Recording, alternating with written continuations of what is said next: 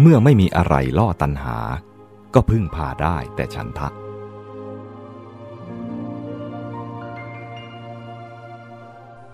ลักษณะของตัณหาที่ขอยกขึ้นมาเน้นไว้อีกครั้งหนึ่งคือ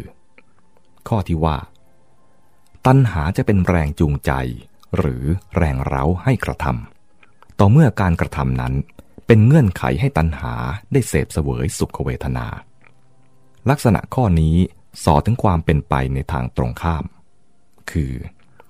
เมื่อจะไม่ได้เสพเวทนาอันอร่อย ตัณหาก็ไม่ยอมเร้าหรือจูงใจให้กระทำหนำซ้ำบางทีกลับจูงใจหรือเร้าไปในทางตรงข้าม คือ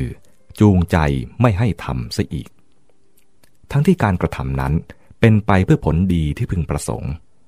ตัวอย่างเช่น เมื่อป่วยไข้ ร่างกายต้องการยาสำหรับเข้าไปช่วยทำลายเชื้อโรคทำลายพิษหรือซ่อมแซมส่วนเสียหาย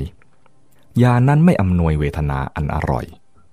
ตัณหากลับจูงใจไม่ให้กระทำคือไม่ให้กิน ในกรณีนี้ก็ต้องอาศัยฉันทะมาช่วยชักจูงใจให้ยอมกินยา ยิ่งกว่านั้น แม้แต่อาหารอร่อยที่ตัณหาเคยชอบ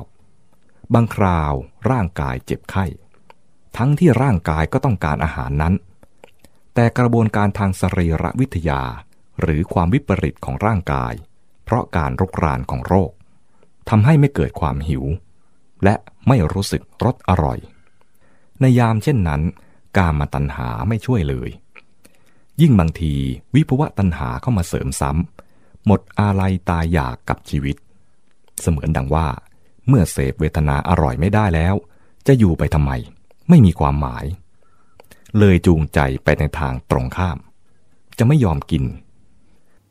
ในกรณีนี้ก็ต้องใช้โยนิโสมนสิการคำนึงเหตุผลและประโยชน์ ปลูกชันทะขึ้นมา จึงมีแรงจูงใจให้กิน ยิ่งฉันทะแรงกล้า จิตใจก็ยิ่งเข้มแข็ง ฉันทะหนุนวิริยะ และทำให้เกิดสมาธิ กินได้อย่างเต็มใจ ทั้งที่ฝืนตัณหา แต่บางทีคนไข้บางคนไม่ยอมใส่ใจคำนึงเหตุผลที่จะทำให้เกิดฉันทะ ผู้หวังดีเลยใช้วิธีเร้าภวะตัณหา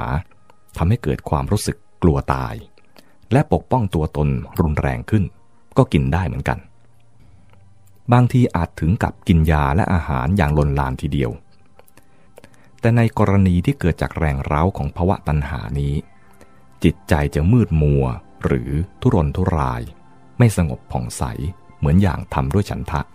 เพราะฝ่ายแรกมีอวิชชาห่อหุ้ม แต่ฝ่ายหลังเกิดจากปัญญา